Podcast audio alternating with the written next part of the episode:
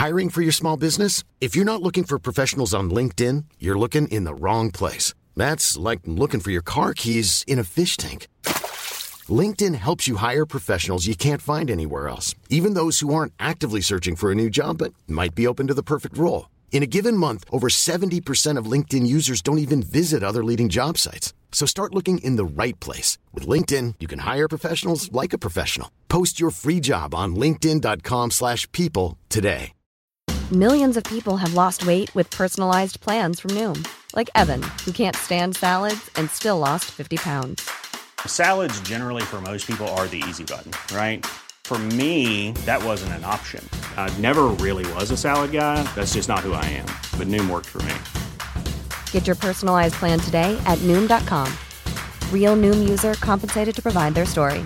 In four weeks, the typical Noom user can expect to lose one to two pounds per week. Individual results may vary.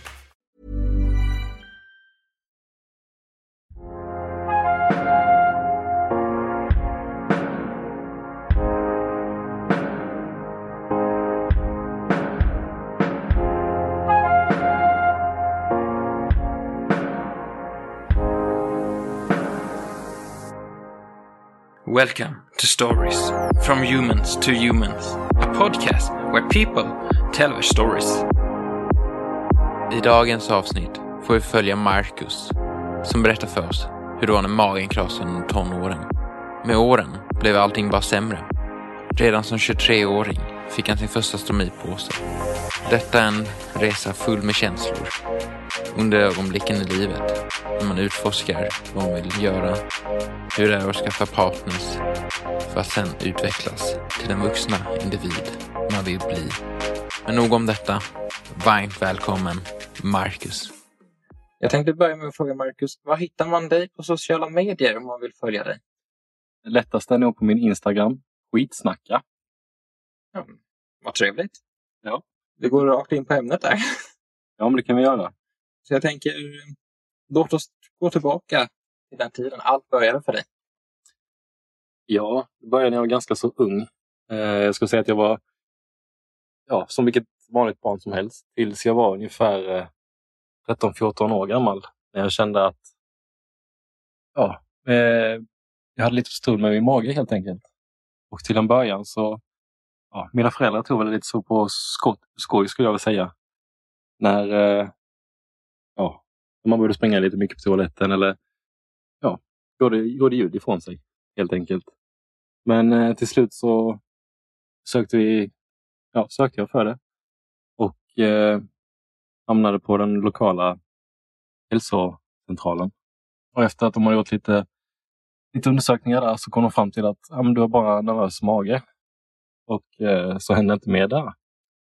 Men jag mådde ju fortfarande ganska dåligt.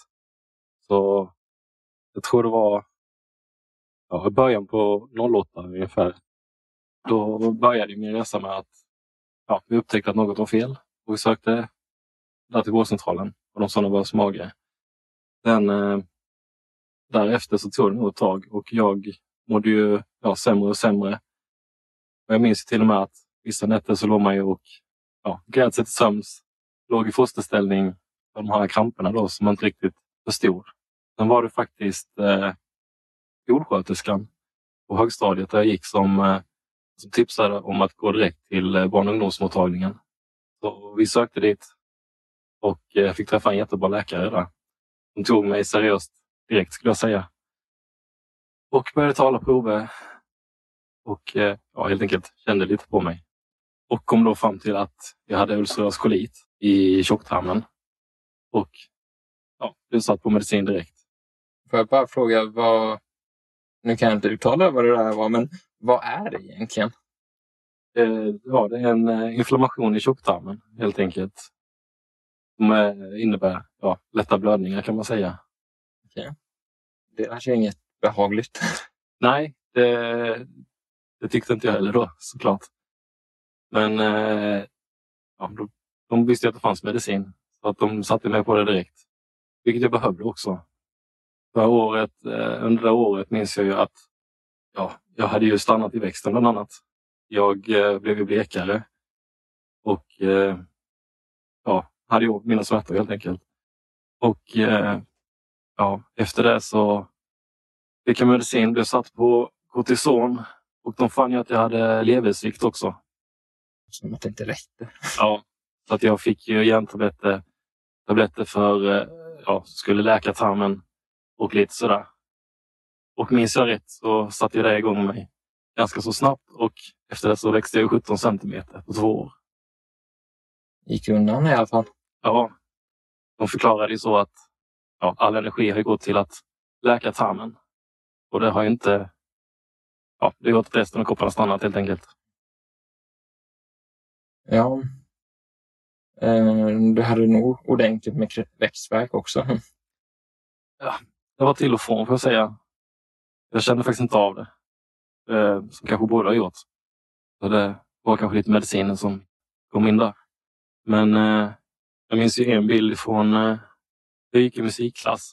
Så sista året där så gjorde vi ju en musikal. Och jag tror på premiären där så ser man hur ja, kritvit och ganska så tunn jag är. Så att, eh, det är den bilden jag har i huvudet. Ibland man vet hur det började.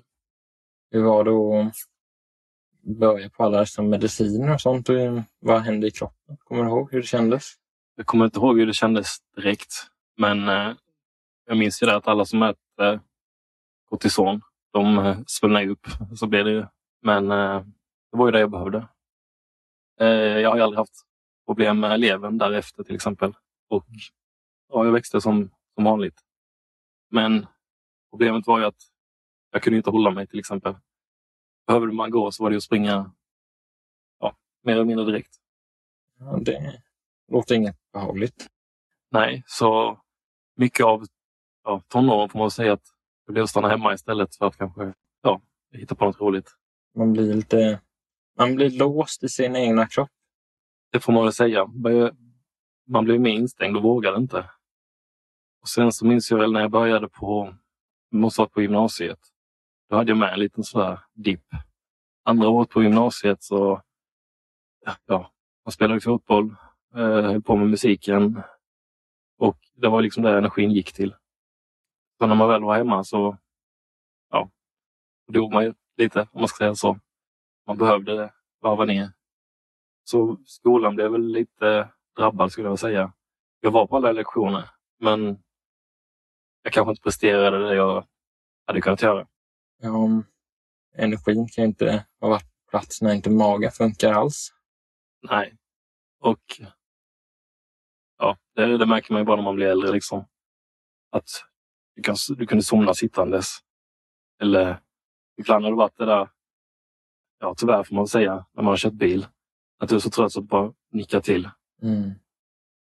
Rena livsfaran. Ja, det, det har det varit några gånger. Men efter, jag tror det var efter andra året på gymnasiet, på sommaren där, då fick jag mitt första skov, som man kallar det. Eh, som är en form av ja, återfall.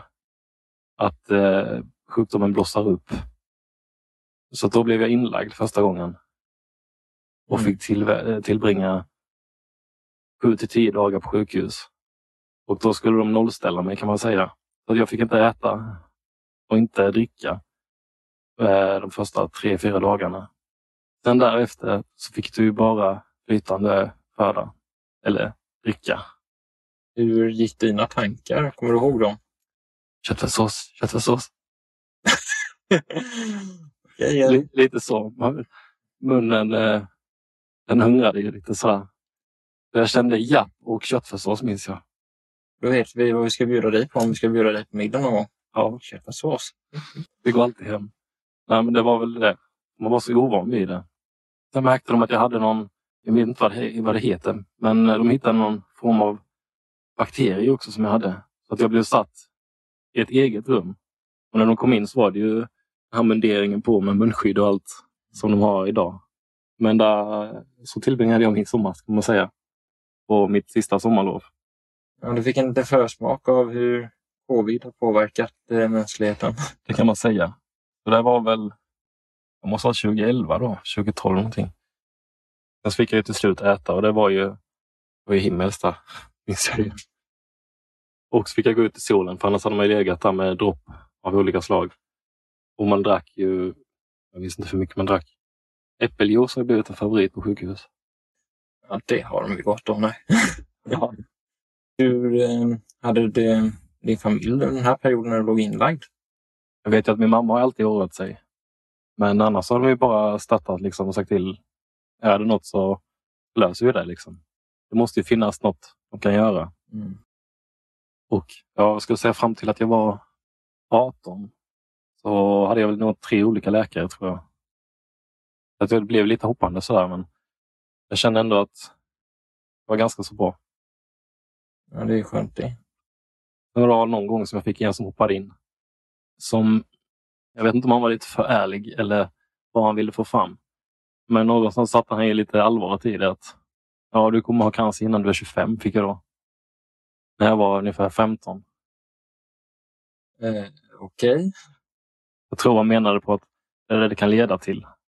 Att, ta din medicin. Förklarar han någonsin mer vad han menade med att? Nej, inte som jag minns. Eh, jag var så pass ung så att både jag och, och min mamma var ju med. Båda tyckte att han var lite, lite goofy sådär. Men eh, det fick verkligen en att, oj, är det, är det så pass? Jag har ju bara haft lite magont. Liksom. Det är ju liksom eh, inte det schysstaste att säga bara rakt upp och ner. Nej, du kommer ha det när du är 25. Ja, eller i alla fall innan. Mm. Just för att det påverkar tarmarna så pass mycket. Nej, fy fan. Så det har väl lite hängt med, men ja. Det är bara att leva vidare. Du kan lika väl bli påkörd av en buss imorgon. Liksom. Jo, tyvärr är ju livet sånt. Ja. Sen så blev det väl... Ja. Sista året på gymnasiet var ju också så att då sprang man ju sprang på toa hela tiden. Och det var liksom aldrig mediciner som funkade. Nu har jag varit sjuk i ungefär, vad blir det, 14 år. Och har ätit kanske kortison till och från. Jag vet inte om åtta gånger räcker. Och sista tiden för att jag skulle må bra så åt jag ju ja, de större doserna. Då har man bara svullnat mer och mer och mer. Så att man har ett sådär åtta veckors program kan man säga. Börjar på 40 milligram. Och ju längre ner man, man kommer, ju mindre verkade de. Ju sämre mådde man. Men man skulle ändå äta dem. Så min läkare sa ju liksom, ät där du mår bra. Det var ju på de åtta då. Ja, ät när du mår bra. Jo. det var lite så mer eller mindre. Och sen så har jag, ju, jag har gått igenom alla tabletter, alla sprutor, alla dropp som hittills finns för ja, Crohns och ulcerös kolit. Och inget har ju direkt verkat. Men därefter jag var 18, 19 kanske, då började jag plugga. Och började faktiskt nere i Malmö. Hade för mig att jag skulle bli någon form av politiker. Satte mig in lite i det. Men eh, var det två månader in, vill jag säga, då fick jag en så kallad fistel. Som är, eh, det är som en gång eh, eh i kroppen kan man säga, som inte ska vara där. Okay. Och min satte sig då från tarmen och ut. Att jag kunde inte sitta riktigt. Och för det, vid den tiden så sov jag lite på soffan hos min syster. Så då gick jag till närmsta vårdcentral där nere. Och då trodde de att det var hemorrojder. Att de satte mig på medicin för det. Och det efter, att ätit det, efter att ha ätit det i någon dag så kände väl jag att nej, det här gör, gör fortfarande ont. Och ringde min, ja, den ähm, Din läkare? Min läkare, precis. På mottagningen där. Och så sa de att ja, men du, du får nog komma in på en tid här. Så får vi ta och se vad det kan vara. Så hittade de den här ja, fisteln. Som är som ja, en böld kan man säga. Som satt i skinkan. Så att den var de tvungna att skära upp, tömma ut. Och sånt där. Då var det ju ha dränering från den och lite sånt där. Och på det, eftersom den hunnit bli så pass stor, då blev jag inlagd igen. Och därefter så har jag väl haft vissla två gånger till. Och tre totalt. Är det någonting som är mer förekommande då med dina saker? Eh, det är där min läkare, nuvarande läkare har varit lite kluven. Att de vet inte om jag har ulcerös kolit eller om jag har Crohns sjukdom. Skillnaden däremellan är egentligen att ulcerös kolit, det sitter mer i tjocktarmen. Medan Crohn, det sätter sig från ja, munhåla ner till ändtarm. För hela systemet. Okej. Så i och med att jag hade fistlen trodde de att jag hade Crohns då. Mm. De, de vet fortfarande inte vad det är jag har. Svårt att diagnosera. Ja, ehm, skulle jag säga. Men i alla fall, blev inlagd igen. Fasta. Mm. Och sådär, som vanliga. Och sen när jag kom ut så missade så pass mycket på högskola. Nej, jag, jag orkade inte med det. Liksom. Så att då fick jag ju hoppa av den utbildningen och hitta något annat. Och hamnade som scenbyggare. Där var det också så. Oftast åker du ut till en äng eller något område som kanske inte har toalett precis vid dig. Och den tanken när du har magproblem. Du blir direkt inspånd. Var är närmsta toalett? Du måste ha koll på din omgivning. Och det lärde jag mig redan när jag var ja, men under tonåren. Att du måste ha en getaway bag med ombyte för att man vet inte när, när det skiter sig helt enkelt. Mm. Fan. Ja, så Jag tänker att ehm, allt det här det måste ju också påverka väldigt mycket dina relationer med att skaffa vänner och sånt där. Ja, det skulle jag säga. Men eh, just under tonåren spelade jag mycket fotboll. Och så höll jag på med musik. Och ja, det, från den rollen jag är. Och i den årskursen så var jag enda trummisen. Så då hade jag några som kom och frågade. Ja, jag hörde att du är trummis. Vill du spela i band med oss? Mm. Och de vännerna har jag kvar än.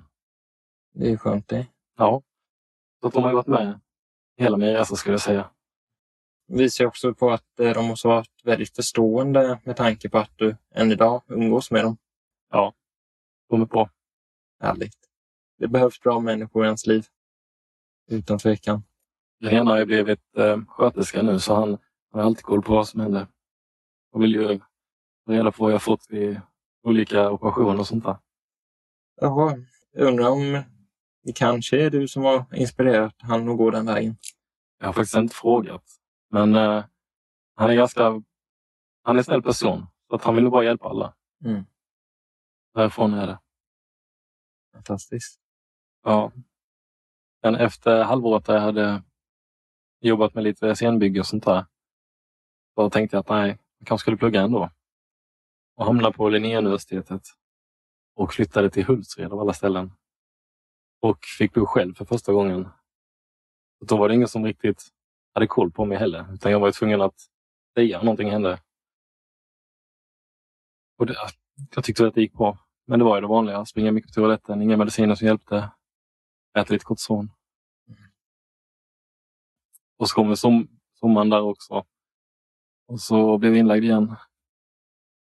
Jag tror jag varit inlagd fem gånger för skor tror jag.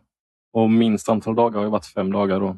Beroende på hur, eh, hur pass tidigt jag kommit in. Men eh, ja, jag läste två år där, ungefär. Jag hade mina problem. Var på mina besök på dagvårdsmottagningar och allt jag skulle för att lämna prov och ta mina dropp och sådär. Ja, mycket sjukhus. Ja, eh, jag får nog faktiskt säga det att de har, när det kommer till att dra, ta dropp och sånt så har de ju en viss avdelning för det.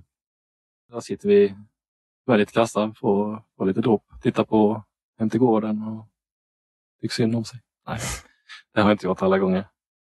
Ibland har det varit... Jag minns första gången jag fick eh, ett dropp och det slog till som bara den. Alltså jag snurrade hela bollen. Tänkte nu, nu fick jag bra grejer. Men det var bara den gången det funkade. Sen eh, avverkade jag den effekten.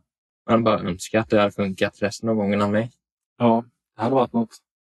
Jag tror att jag var 22 när jag bytte läkare till en i Kalmar. Och då, då började han om igen på mitt fall om man säger så. Då gjorde de blodrening. När de liksom, ja, rensade ut alla slamprodukter jag hade i blodrullet från all medicin. Och så började vi på någon, någon ny igen. Det var samma sak där. Det, det funkade inte. Tyvärr. Och under, under den tiden så tror jag fick en blindtarmsinflammation också. Och då var det redan på snack att jag skulle ha stomi. Okej.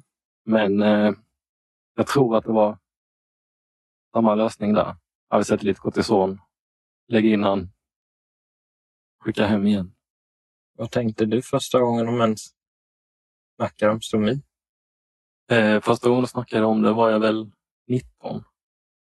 Då kände jag att nej, jag är för ung för det. Och då kanske man inte tänker så, så pass moget kanske som man hade velat. Utan eh, 19 och stomi. Nej, jag känner ingen som har stomi. Och har man så är man väl äldre. Och jag hade ju inte direkt träffat någon då heller så då kände man att stomi, det, det är inte så man får brudar liksom. Det är nog inte det sexigaste att säga. Bara så du vet, jag har stomi. Men eh, den läkaren jag hade då när jag var 19 i Karlskrona, hon, eh, ja, det var väl hennes lösning på det. Ja, du måste ha stomi. Men eh, nej, Eh, det, vill jag inte ha. Då försökte vi med en annan medicin som hon hittade. Och sen när jag bytte läkare då började vi om hela processen igen. Och eh, ja, då fick jag börja ta sprutor, minns jag. Typ som diabetessprutor när man skjuter in själv. Och det, det funkade väl ett tag. Alltså de, det är testperiod på alla mediciner. Då skulle man ta en och så skulle man vänta två veckor och så skulle man ta tätare och tätare. Jag minns inte hur ofta jag behövde ta dem sen. Men säg en gång i veckan. Och det visade inte heller någon effekt. Jag vet inte om du känner till CRP och sånt där. Nej, inte rakt upp och ner. Det är ju ett värde i blodet som visar ja, hur pass kraftig inflammation man kan ha. Ja, men det, jo, det vet jag ju vad det är. Ja, nu är jag inte helt säker på det, men det är det jag vet i alla fall. Ja. Och eh, jag har ju legat över 1600 där. Man ska ligga under 5. Bara för att förstå lite hur pass dåligt man kan ha mått ibland. Mm. Du, du låg över 1600 och bara en enkel femma ska man egentligen ligga på. Ja, Uh. Det är ganska fel ute. ja. Det har ju varit gånger som jag har legat på, om man säger 10-20. Ja, men det är bra för vad du fick jag då. Och det är egentligen för högt också. Han, de ljuger ju inte när de säger det. Nej. Och du måste ju ha känt det väldigt bra jämfört med andra gånger. Ja, Men inte helt. man har mått som bäst när man har legat inne. De har ja, tömt igen helt enkelt. De blivit omstartade. Mm. Men eh, det har ju också hänt fel när man har legat inne också. En gång så fick jag ju, då hade jag haft en nål i armen i fyra dagar tror jag. Han hade legat och irriterat sig där. Mm. Och så minns jag att jag sa, kan inte byta arm nu? Den har suttit där i några dagar. Nej, men det ser fint ut.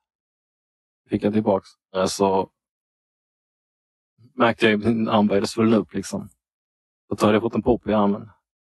Men vad fan. kan man säga. Den var ju, jag har ju inte så stora armar men min bicep var ju så att den töjde ut t-shirten. Ja, ett enkelt sätt att se biffig ut i alla fall. Ja, Men inte så varaktigt. nej, så att då fick de skicka ner mig på undersökningar. Se hur det såg ut med kärl och sånt där. Det man vill om sjukvården. Den är väldigt bra men ibland lite stressad. Ja, men jag skulle nästan bara säga att jag har bra minnen från. Jag har ju fått hjälp. Och eh, den kom ju dagen när jag fick eh, stomi. Och det, det ångrar jag ju inte. Hur, eh, vi tar oss tillbaka till eh, lite innan stomin. När du visste, men det lär nog bli det. Hur var det att vara dig då? Jag ska säga att jag, hade, jag fick aldrig den tanken för att jag fick lite akut stomi. Okej. Ehm, men visst hade jag ju hört mig runt med de jag kunde om hur det var med stomi och sådär. Många sa ju det att jämför man nu med innan så tar jag ju stomi alla dagar i veckan. Liksom. var väl det jag hade fått. Mm. Men jag kände ändå att har jag 20-årsåldern och stomi, det var lite tufft. Det måste varit konstigt. Ja, och jag och min läkare hade ju en bra, en bra konversation ska jag säga. Han, han ville ju testa de mediciner som gick. Men eh, han förstod ju med till slut att nej, vi, vi har testat det som går. Vi kan. Och sen så kom ju den här dagen då med stomi. Ja, det är en, det är en historia som har satt sig lite grann får jag väl säga. Okej. När jag började plugga eh, min senaste utbildning i Kalmar så kom jag i kontakt med ett företag som gjorde eventsäkerhet kan man säga. Jag kallar mig själv som ja, trivselvakt eh, på olika festivaler. Så jag skulle upp och göra Bråvalla-festivalen. Jag var ju riktigt taggad på det. Min ena vän där, han och jag har ju varit fan av Linkin Park sin 09 kanske. Så att och de skulle komma till Bråvalla. Jag skulle upp och jobba där. Han skulle upp dit. Vi var ju, vi var ju taggade på bara det. Så på morgonen eh, då pratade jag med min mamma. Säger hej då som vanligt, liksom, kommer med henne. Och sen så började jag då resan upp till Norrköping. Och då började mitt, mitt äventyr. Eh, när jag åker, där, när jag åker hemifrån så känns ju allting bra. Kommer till eh, Växjö får jag säga. Och grejerna man har. Nej, jag hade magproblem för att säga. Jag vet inte hur de är- det är för andra. Men jag visste inte när jag var hungrig. Eller när jag behövde toaletten. Det var ju lite, lite så. Sen kom jag till Växjö kände jag att behöver jag på toa? Eller är jag hungrig? Ah, jag klarar lite till. Och så kom jag upp till Jönköping. Stannade på en mack. Ja, köpte någon korv sådär. Gick på toaletten. Tänkte jag, men nu, nu klarar jag mig vägen upp. Och efter det så hände något. För jag kommer till Mjölby när jag får göra, ja, jag får panikstanna får man säga. På McDonalds. Drar in på, ja, in på toaletten på McDonalds. Och det är kö såklart. Står där lite halvt väck. Lyckas komma in på toaletten. Ringer min mamma. Säger att jag är här nu. Mår jättedåligt. Ringer ambulans. Och hon säger bara, har du ätit något? Kör ner fingrarna i halsen typ. Och få upp det. Kanske det blir bättre. Så sa jag nej, det tror jag inte. Men jag gör det. Och vi lyckas slänga några ord om vad ska vi göra. Och från någonstans så minns jag att min läkare har varit i samtal med Linköping. Att de har kanske den främsta läkaren inom mag och tarm där. Som forskar på det här. I alla fall främsta mag och tarmavdelningen. Så jag lyckas åka från Mjölby till Linköping halvt borta på något vis. Jag minns inte resan riktigt. Men eh, jag vet inte om du har kört i Linköping? Ja, jag har varit i Linköping just av andra skäl än vad dig, men ändå på sjukhus. Ja, för när jag kom upp dit. Vadå O-ring?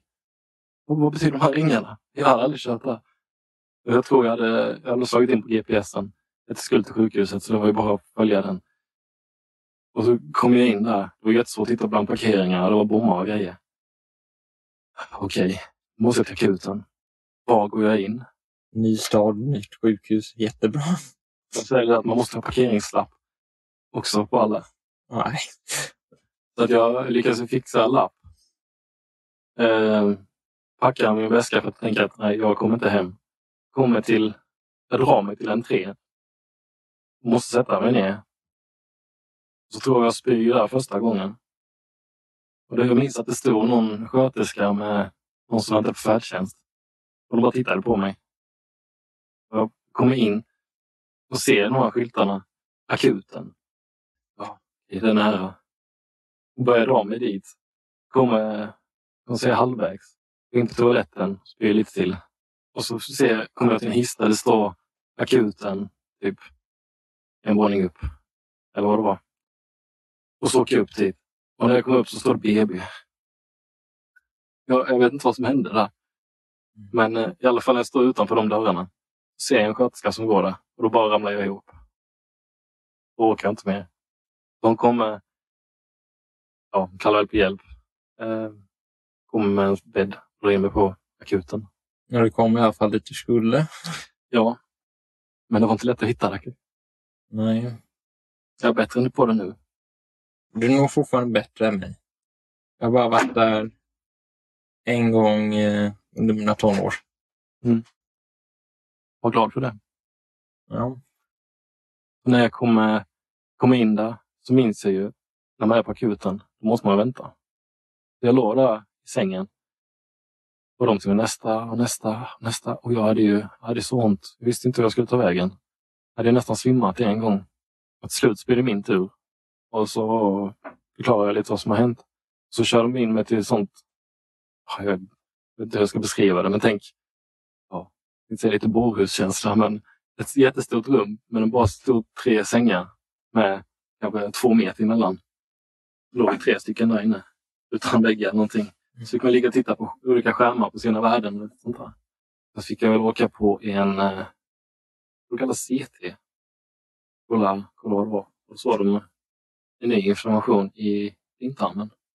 Där låg jag själv i Linköping med dålig blindtarm. Och fyra timmar till närmsta släkting. Tur i alla fall att du var på väg åt rätt håll. Ja, så sett. Den... Jag, fan, jag kom in på rummet ganska sent. Ehm, jag, ja, jag fick läggas in där också såklart. Mm. Så fick prov, prova det sjukhuset också. Det var bra. Därefter så... Ja, jag fick mitt rum. Eh, och de satte mig på dropp. Det blev ingen akutoperation utan de fick ta mig lite när de hade tid.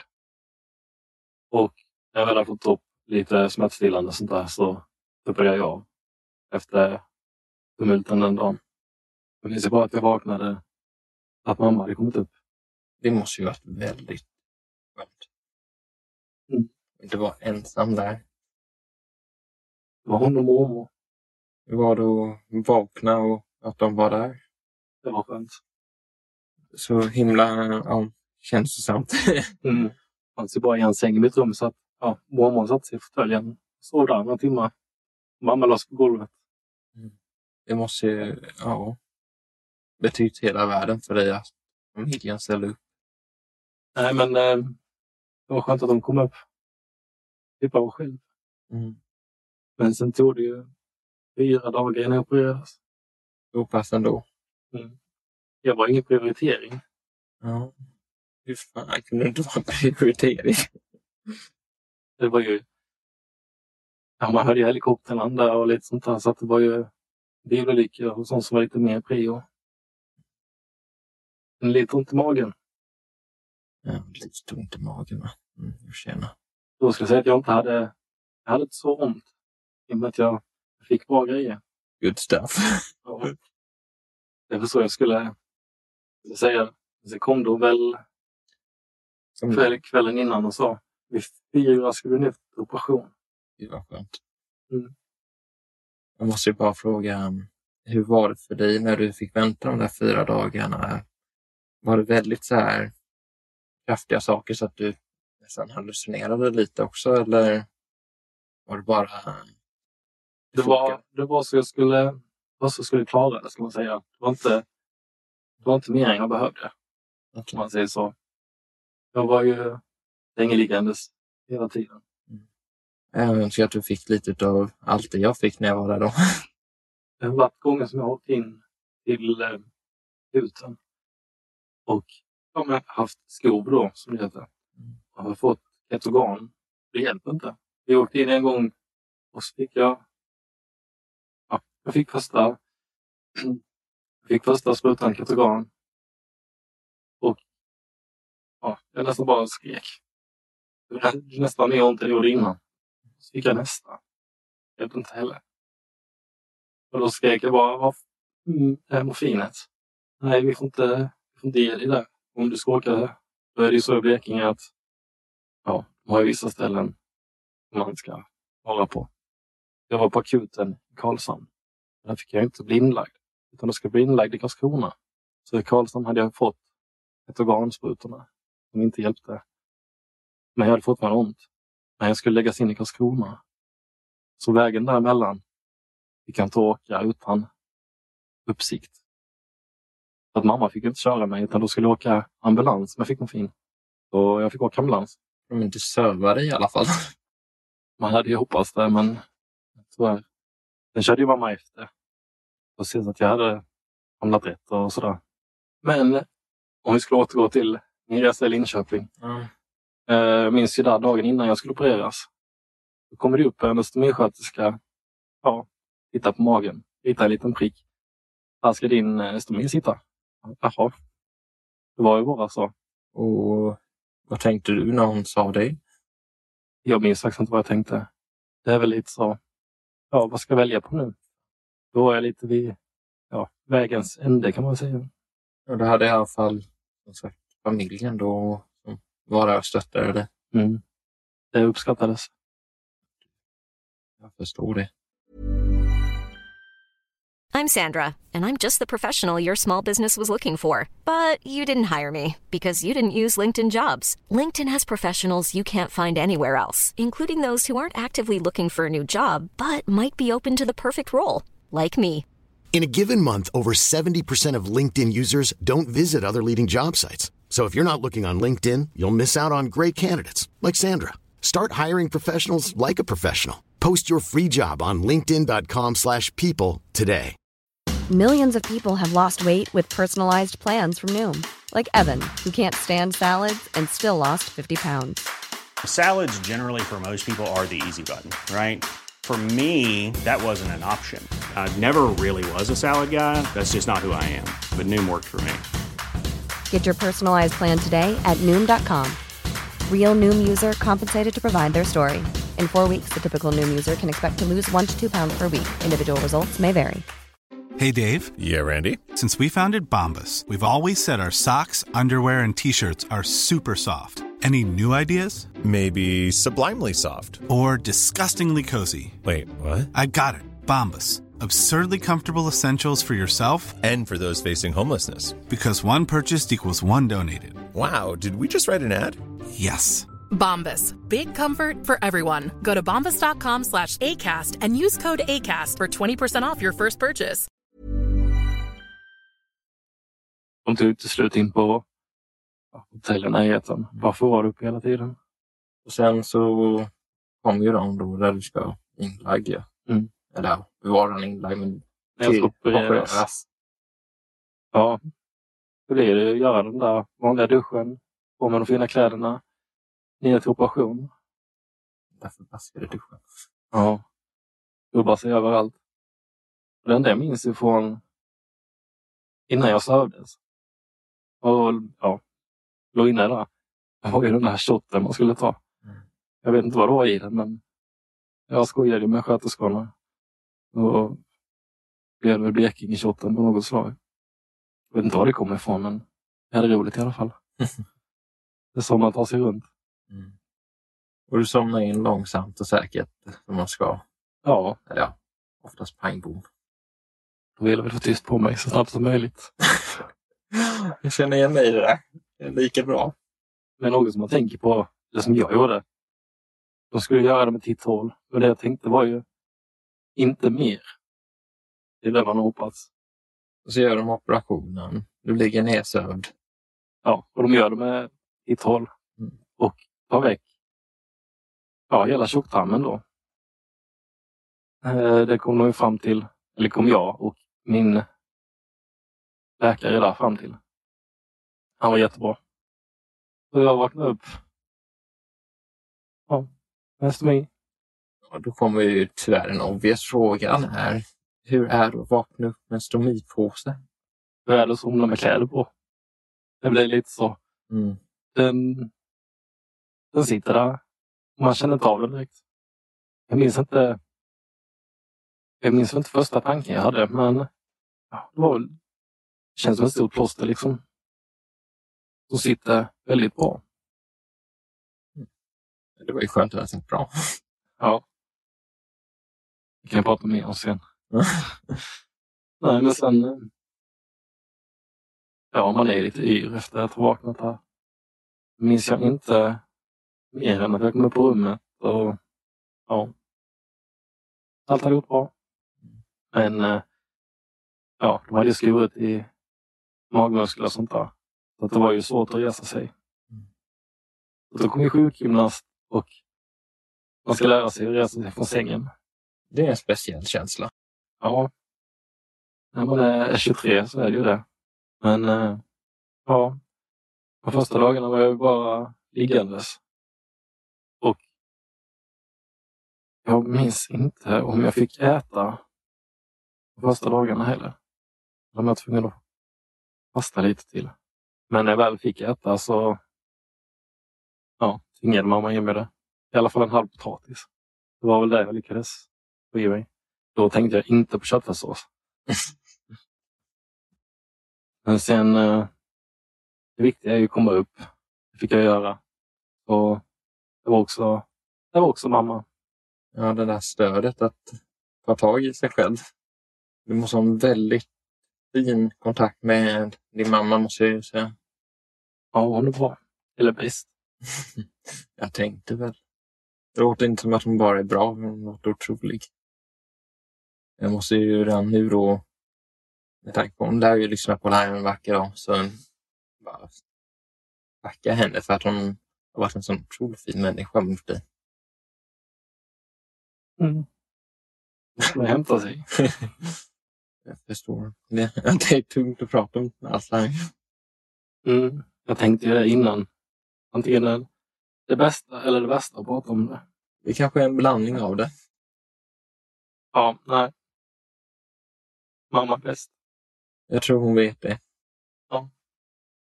Jag önskar att alla hade en mamma som du. Jobbigt för henne är nog att se på. Känna sig maktlös. Men jag tror att både du och jag som har varit igenom en hel del skit vet att de är egentligen inte maktlösa. Bara att de finns där är ju allt. Ja, och det har jag nästan fått, fått säga till henne. Att det bara lita på ja, sjukvården. Hon kan sin grej. Det, ja, jag fått lugna henne så. Väldigt modigt av dig. Man ska inte stressa upp sig i onödan. Nej, livet är för kort för det. Och i, och i mitt fall så kan man inte göra mycket för att påverka. Som jag sa innan, innan vi började här.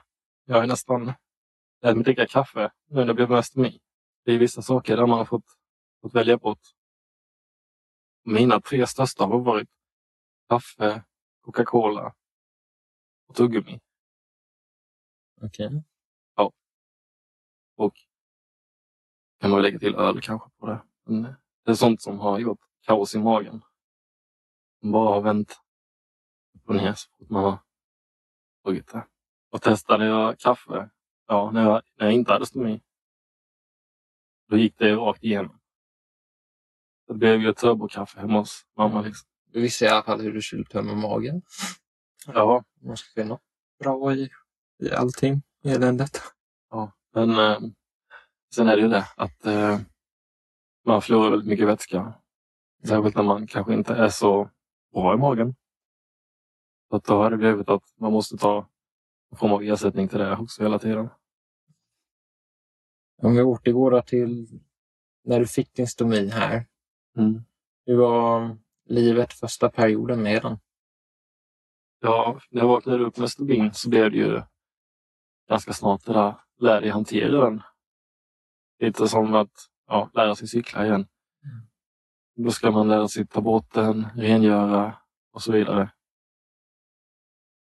Det, för de som inte vet då, att när man får stomi, i mitt fall så fick jag ju en ileostomi, en tunntarmsstomi. Så då har de delat, ja, om man tänker tunntarm, tjocktarm, ändtarm. Mm. Och de tog väck tjocktarmen och drog ut tunntarmen i magväggen kan man säga. Och sen ja, sitt igen ändtarmen helt enkelt. Och när det är gjort, då är ju först så är det stygn runt in, ja, ut från magen. Då ska man lära sig att hantera det. Hur är det att, ja, hur är det att ta på en tarm till exempel? Hur ska man rengöra? Man var jättenoga. Hur ska man klippa påsarna? Vilken påse ska man ha? allt det här. Och det, det var mycket sånt man gick igenom. Det är värt att ta på själva den delen. Ja, jag vet inte hur man ska beskriva det. Det är ju det är ju en väldigt hal yta kanske man ska säga. Det är nog så det är lättast att beskriva det. Jag har ju hanterat lite döda djur så, jag kan tänka mig hur det är. Men eh, hal som en fisk kanske? Ja, det är nog lite det man skulle kunna jämföra med. Det är inte så lätt att...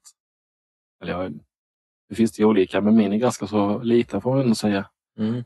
Att det är inte så att man tänker att man ska ta rejält i den. Okay. Det, det är lätt att rengöra och hålla ordning. Sätter man någonting ovanför och för att skydda allting eller hur funkar det? Nej, det, om man tänker att när jag vaknade upp då och skulle ha första genomgången. Mm. Då hade de med sig, då får man en väska. Hon hade med sig en liten necessär med, ja, med sax, eh, limborttagning, grej. Eh, och ja, med lite göra rent med helt enkelt våtservetter och sånt där. Så att då tar man väck den, torkar av det med, ja, med, med jag vill säga pad. Något sånt där liknande. Ja. Eh, gör det rent. Och sen eh, klippa ut påsen då, så att den formar sig som hålet. Och sen tar man på påsen. Och så gnår man in den helt enkelt. Det är inte svårare än så. så det tog några gånger att lära sig. Hur gick dina tankar när du fick hålla på att lära dig detta? Var det jävligt eller äntligen någonting som kanske funkar? Det tog några dagar tror jag innan jag tänkte att det skulle funka. Men eh, första dagen måste jag göra det här varje dag. Eh, hon sa väl då, nej det beror lite på hur filtret är i påsen. Men nu de första dagarna så behöver du byta varje dag då för att lära, sig, lära dig. Och hur har livet fortsatt sen då? Ja, jag kan eh, fortsätta lite på i Linköping. Mm. Att uh, det är inte ofta jag har surrat på min mamma. Men när hon försökte slå upp mig i sängen så, så gjorde jag det. Att då var jag inte så pigg på det. Men eh, jag lyckades ta mig upp och ja, gick en stund med gåbord. Så det var så jag kom upp. Och sen då efter en dag efter operationen så kom ju resten av familjen upp och hämtade min bil. Och ja, kollade till mig. Sen då efter, vi säger att det var tio dagar, så fick jag åka hem. Där var fyra av dem var att vänta på operation. Och sex dagar återhämtning. att komma igång. Ja, det ska jag säga. Det så att allt funkar. Mm. Och då körde jag inte hem. Det var nog smart. Och tyvärr så missade jag festivalen också. Jag beklagar. Ja. Det var ju den sista spelningen med frontfiguren i Linkin Park. Jag kommer ihåg, jag var där. Mm. Därför jag väldigt beklagar. Det var väldigt bra konsert. ja, det grämer lite som musikfantast. Men eh, ja, tiden efter var ju mycket ja, vardagen med stomi skulle jag säga. Det var ju nätter som jag vaknade med fantomkänslan liksom och ville dra väck den. Att den har inte varit där innan. Vad, vad gör den där? Men det var ändå så pass att jag vaknade till och bara... Okay. Det var somna igen. Mm. Hur är um, någonting som jag inte tror man egentligen tänker på när man pratar om stomi som annan människa så det är väl hur känns det liksom när man äter och när magen hanterar allting sen? Den är ju alltid aktiv kan man säga. Så första tiden var ju mycket skonkost. Mycket kokt mat, ljusbröd. Min favorit var ju bullenskorv. Det var lätt liksom och det bara slank ner. Men sen efter det så ja, jag kan jag kan äta allting. Jag kan ta en kopp kaffe. Och sådär. Mm. Det jag minns starkaste när jag tuggade tuggummi. Mamma såg det. Och hon utbrister. Tuggar du tuggummi? Mm. Now it works. Jag sa nu bara, jag kan göra det nu. Vilken ändring. Det satte sig verkligen. Sen så lyckades jag faktiskt träffa någon när jag hade stomi också. Eh, Alltså, jag tänkte fråga dig, för att, eh, hur tusan funkar den nöten och kläcka den? Alltså jag är ganska, ganska öppen om det skulle jag säga. Så att jag sa ju nog det ganska tidigt. Att eh, ja, jag fick stomi för några månader sedan. Liksom sådär. Och hon var okej med det. Hon var införstådd i vad det betydde och Nej, hon var väl ganska så ny i den världen skulle jag vilja säga. Så, ja, hon, hon eh, testade stomi tror jag till och med. Jag fick sånt testkit man kunde ta hem om någon nära ville ha. Så testade hon det och fyllde den med vatten för att se hur tung den kan vara ibland och lite sådär efterlikna. Men eh, det var inget som hon hade varit nära tidigare. Hon förstår ju när, ja, när jag började byta och sånt där. Och kort efter att jag hade kommit hem från Linköping så blev det ju det där utprovningen av stomipåse. Då fick man ju träffa stomisköterskan var och varannan vecka för att testa olika påsar. Och det finns ju en hel djungel av dem också. Inte designmärken direkt, men eh, olika storlekar, material. Om det har en platt bricka eller om det har lite fördjupning och lite sånt där. Konvex, vad jag lärt att det heter nu. Så innan man hittade det där så blev det mycket att man tappade påsen helt enkelt. Då skulle man lyckas hantera det med. Kanske när man är bland folk och sådär. Men det gick ganska så snabbt eh, att lära sig, eller att hitta påsen som passade för just mig. det var ju skönt det. Ja. Och till slut så kunde jag till och med ha de som var färdigutskurna så jag slapp det där med att sitta och klippa varje. Mm. Det är ett tips till alla som måste med. Färdigklippta. Var mycket tid. Ja. Det är så tråkigt att klippa dem. Mm. Ja. Sen träffade jag igen och jag vet inte, hade jag inte gjort det så hade jag nog gömt mig mer kanske. Mm. Man tänker det där, gå på stranden med stomi, liksom. Alla kommer titta. Det blev inte att jag brydde mig. Kanske var hon som hjälpte med det. Mycket möjligt. Det ger lite självförtroende i alla fall. Det var nog mycket där med att komma ut, skulle jag vilja säga. Men om du ska vara på stranden så här behöver man täcka över då vid eh, öppningen där från buken. Ja, Alltså, man vid stranden så har du ju på. Och mm. då, den täcker ju det. ah, den täcker helt så. Och det enda man ska tänka på är att inte utsätta den för för mycket sol. Mm. Det är det jag har lärt mig. Sola gärna med en tröja över. Du kan bara lägga den på eller något sånt där. Mm. Annars så är det ju vanligt. Och det finns ju grejer man kan ha. Det finns ju badgödlar och sånt där. Det är nog smidigare för tjejer kanske att gömma den än det är för killar till exempel. Okej. Just för att ja, vi har inte badbyxor som går över. Ja, nej, det är ju sant.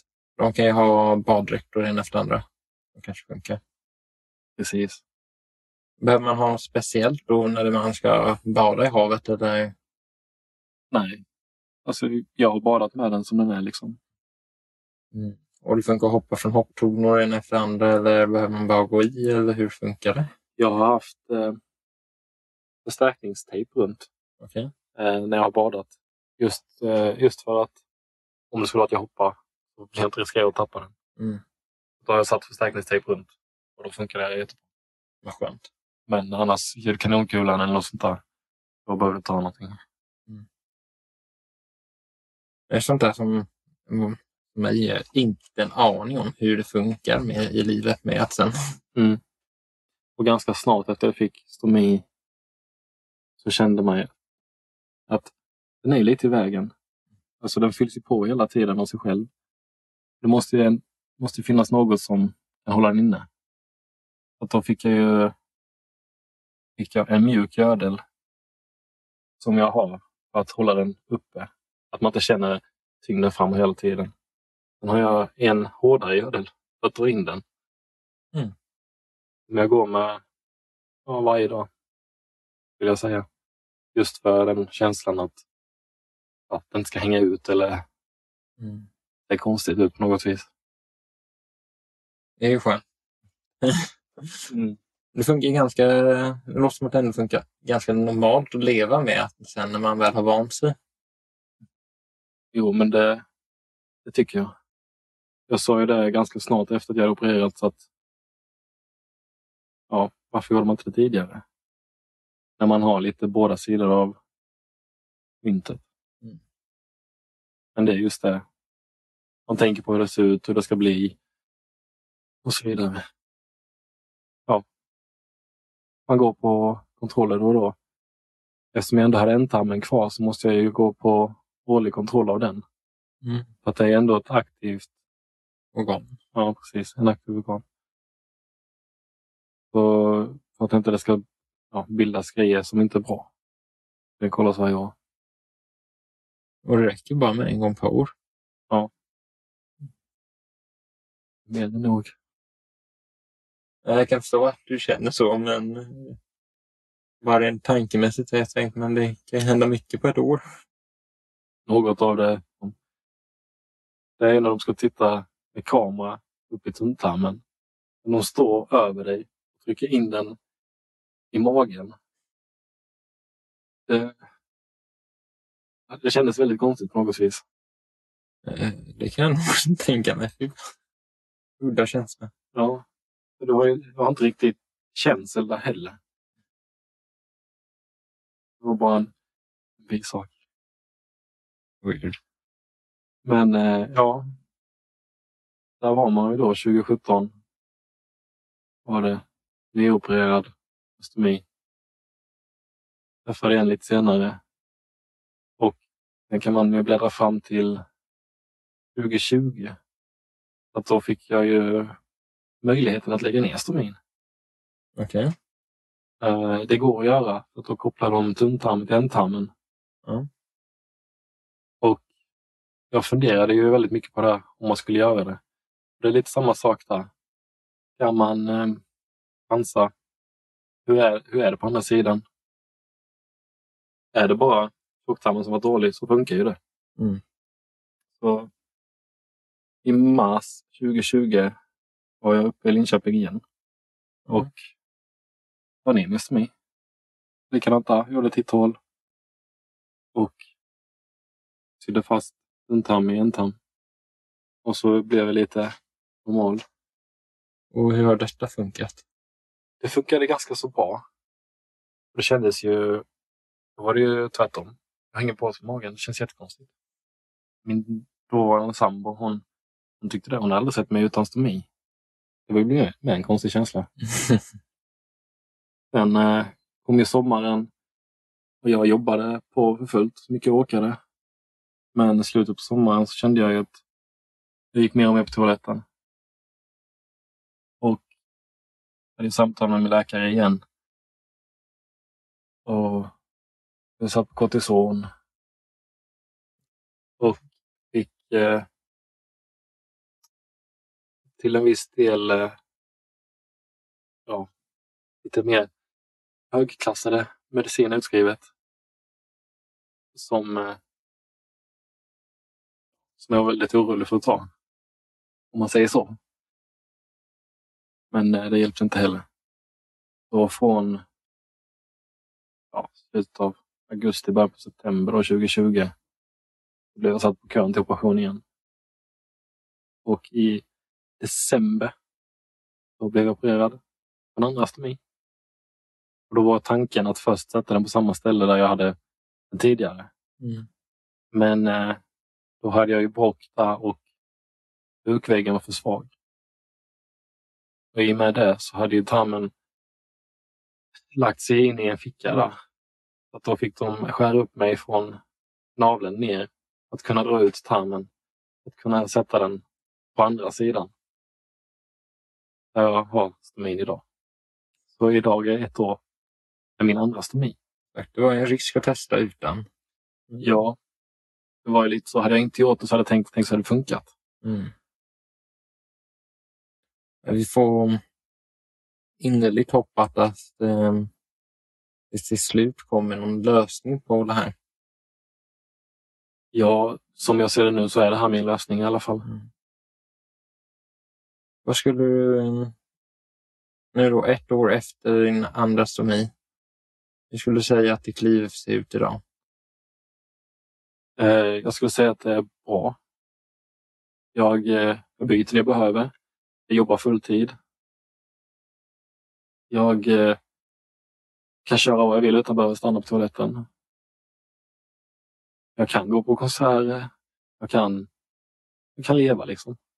Och om man ska lite sluta tecken i där jag började.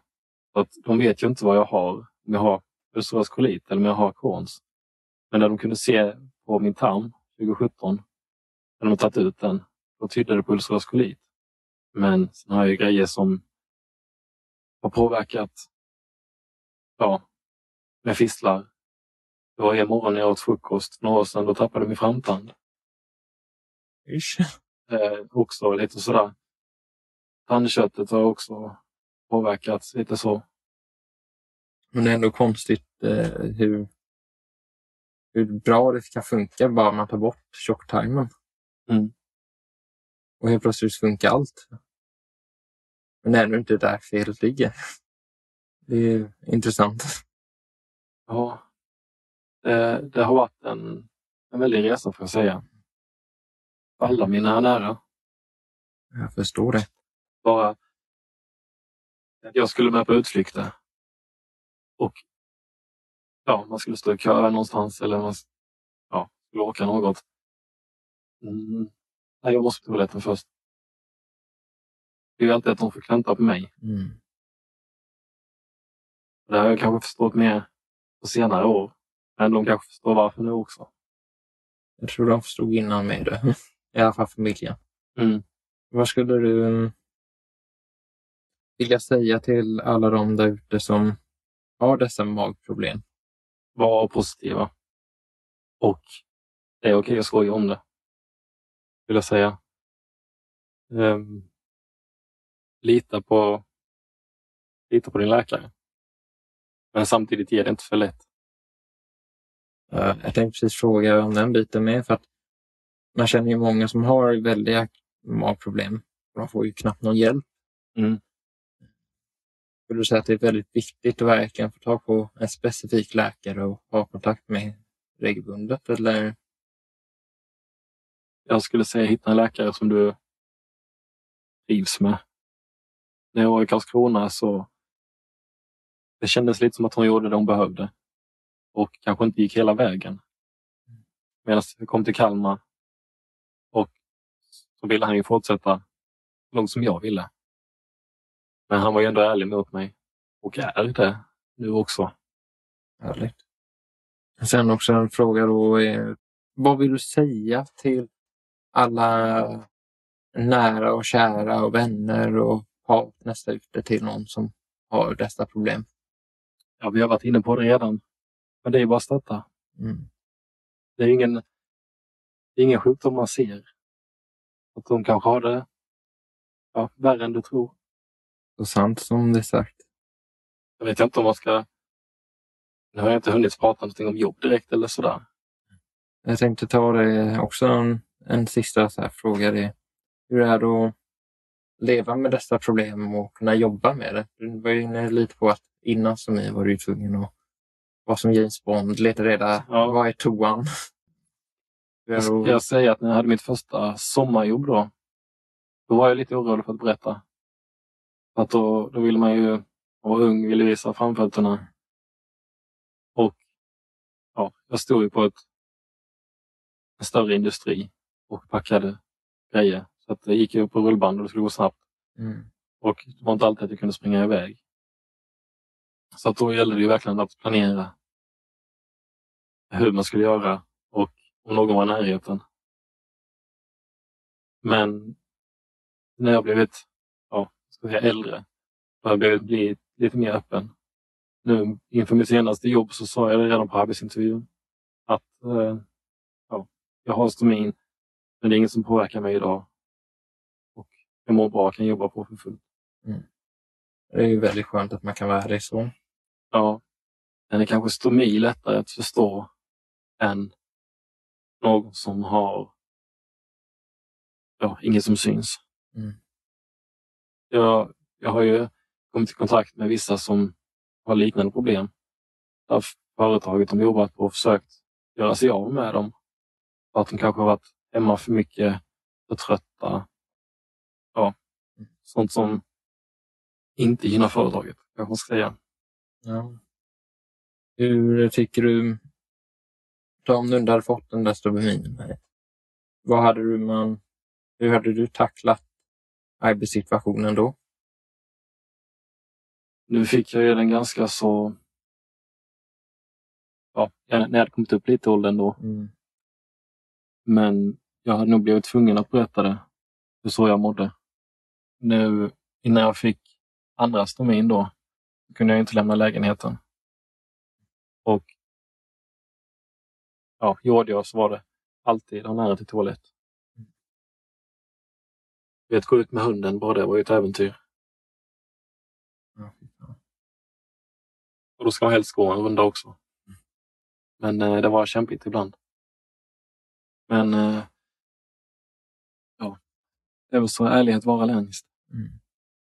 Det måste jag vara. För det finns ju väldigt många där ute. Jag har också en god vän som har väldiga magproblem.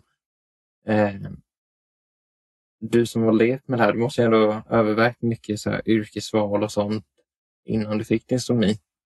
Vad skulle du säga är, vad tror du är ett bra yrke för någon som kanske inte man får stomi med eller kommer kanske få det men tills den dagen magen funkar något på något sätt. Du tänker drömyrke för en med Alltså någonting som Magproblem. kanske funkar för någon med det. Vad skulle du tro funkar där? Det är en bra fråga. Det behövs ju vara främst något jobb du kan gå ifrån. Utan att kanske ta allt för mycket. Kanske inte kassan på Ica. Till exempel. Utan ja, där jag är nu. Som inom industrin. Där kan jag gå ifrån när jag behöver. Och även Vad är det för typ av industri du är på idag? Ja, de tillverkar pumpar, bland annat till brandbilar och liknande. Där, där är jag nu och det är ganska, ett ganska litet företag. Där jag kan gå ifrån när jag behöver. Och även om jag inte har stora magproblem idag, tänker jag även tänker jag ändå på när påsen låses upp eller när den börjar fyllas. Det syns ändå på kläder och sånt. Och när jag känner att det börjar synas, då vill jag gärna springa. Fullt förståeligt. Och därför blir det kanske hellre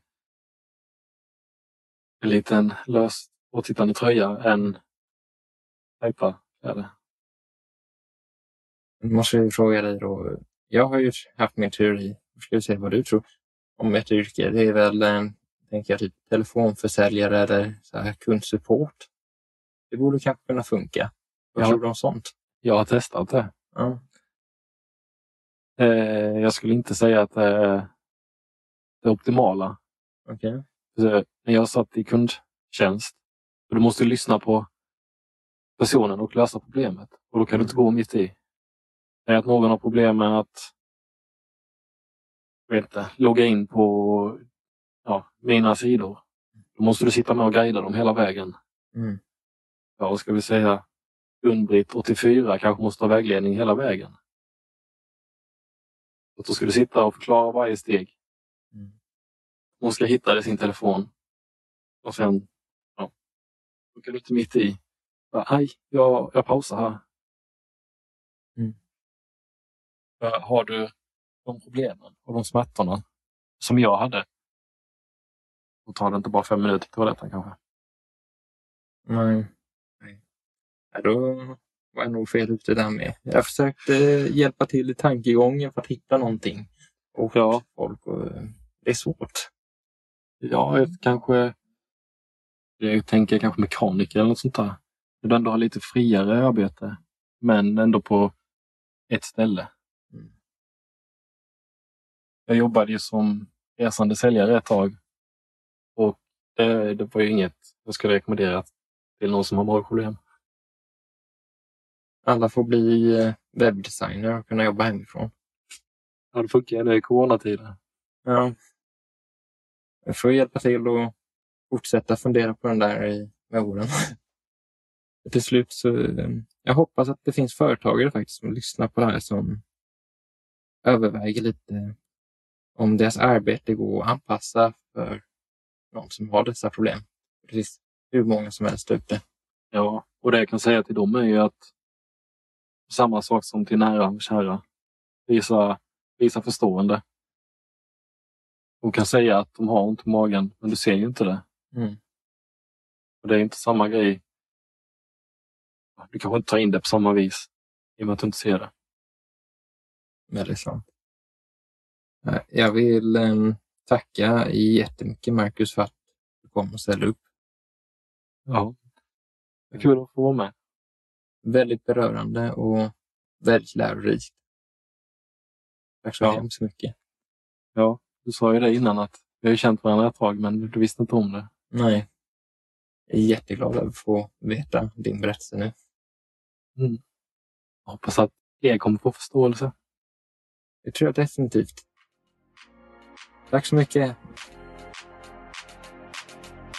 I nästa veckas avsnitt ska vi få ta del av Nilo Fars historia, mål, drömmar. Hon är världsmästare i frisbee, längdkastning. Inom de olika grenarna är hon också väldigt framgångsrik. Detta är ett väldigt aktuellt ämne då sporten växer nu snabbare än någonsin i Sverige. Men nu får ni ha en fantastisk vecka så hörs vi nästa vecka igen.